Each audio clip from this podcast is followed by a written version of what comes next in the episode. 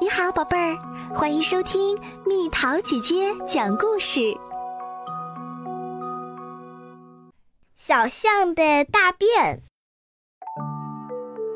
早上出门散步的小河马非常吃惊，今天空地上非常臭。哪里臭？哪里臭？小河马边找边问。小鳄鱼、小狮子、小猴子和小刺猬也都围了过来。哪里臭？哪里臭？大家正找着，啪嗒啪嗒，只见几个粪球落在空地的中央。哇，这么大！小河马说：“是谁的大便啊？”小鳄鱼问：“是大象的吧？”小狮子说。真大呀！小猴子说：“说不定是天空拉的大便哟。”小刺猬说：“天空不会拉大便的。”小河马笑着说：“不过有时会拉小便。”小鳄鱼说：“也许有时会拉大便。”小猴子说：“也许是吧。”大家点头说。于是，他们一起站在空地上，往天上看。对不起，对不起，是我的大便。小象急匆匆地跑来，我马上打扫干净。小象开始用鼻子吸来沙土，掩埋大便。等一下，小猴子说：“我也想拉这么大的大便。”我也想。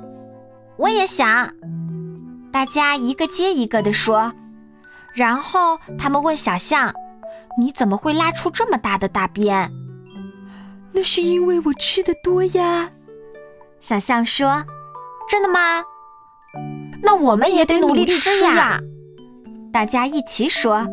“明天早上我们再来悄悄的比一比。”这下可热闹啦！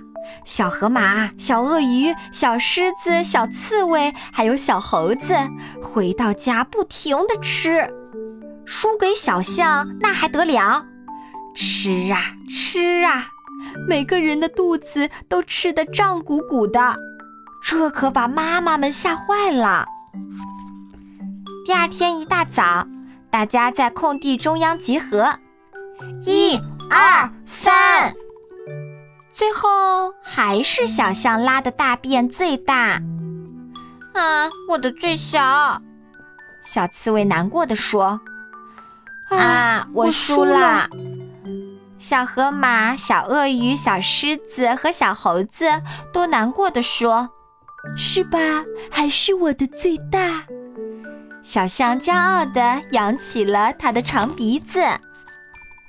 这时，爸爸妈妈们赶来了。说：“你们干了什么呀？空地上怎么这么臭？打扫干净，赶快打扫，马上就打扫！”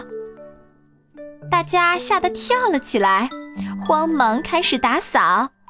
那么这回谁是第一呢？得第一的是大便最小的小刺猬。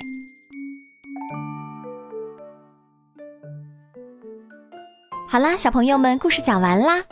为什么小动物们吃了那么多东西，最后却还是小象拉的大便最大？这是为什么呢？留言告诉蜜桃姐姐吧。好了，宝贝儿，故事讲完啦。你可以在公众号搜索“蜜桃姐姐”，或者在微信里搜索“蜜桃五八五”，找到告诉我你想听的故事哦。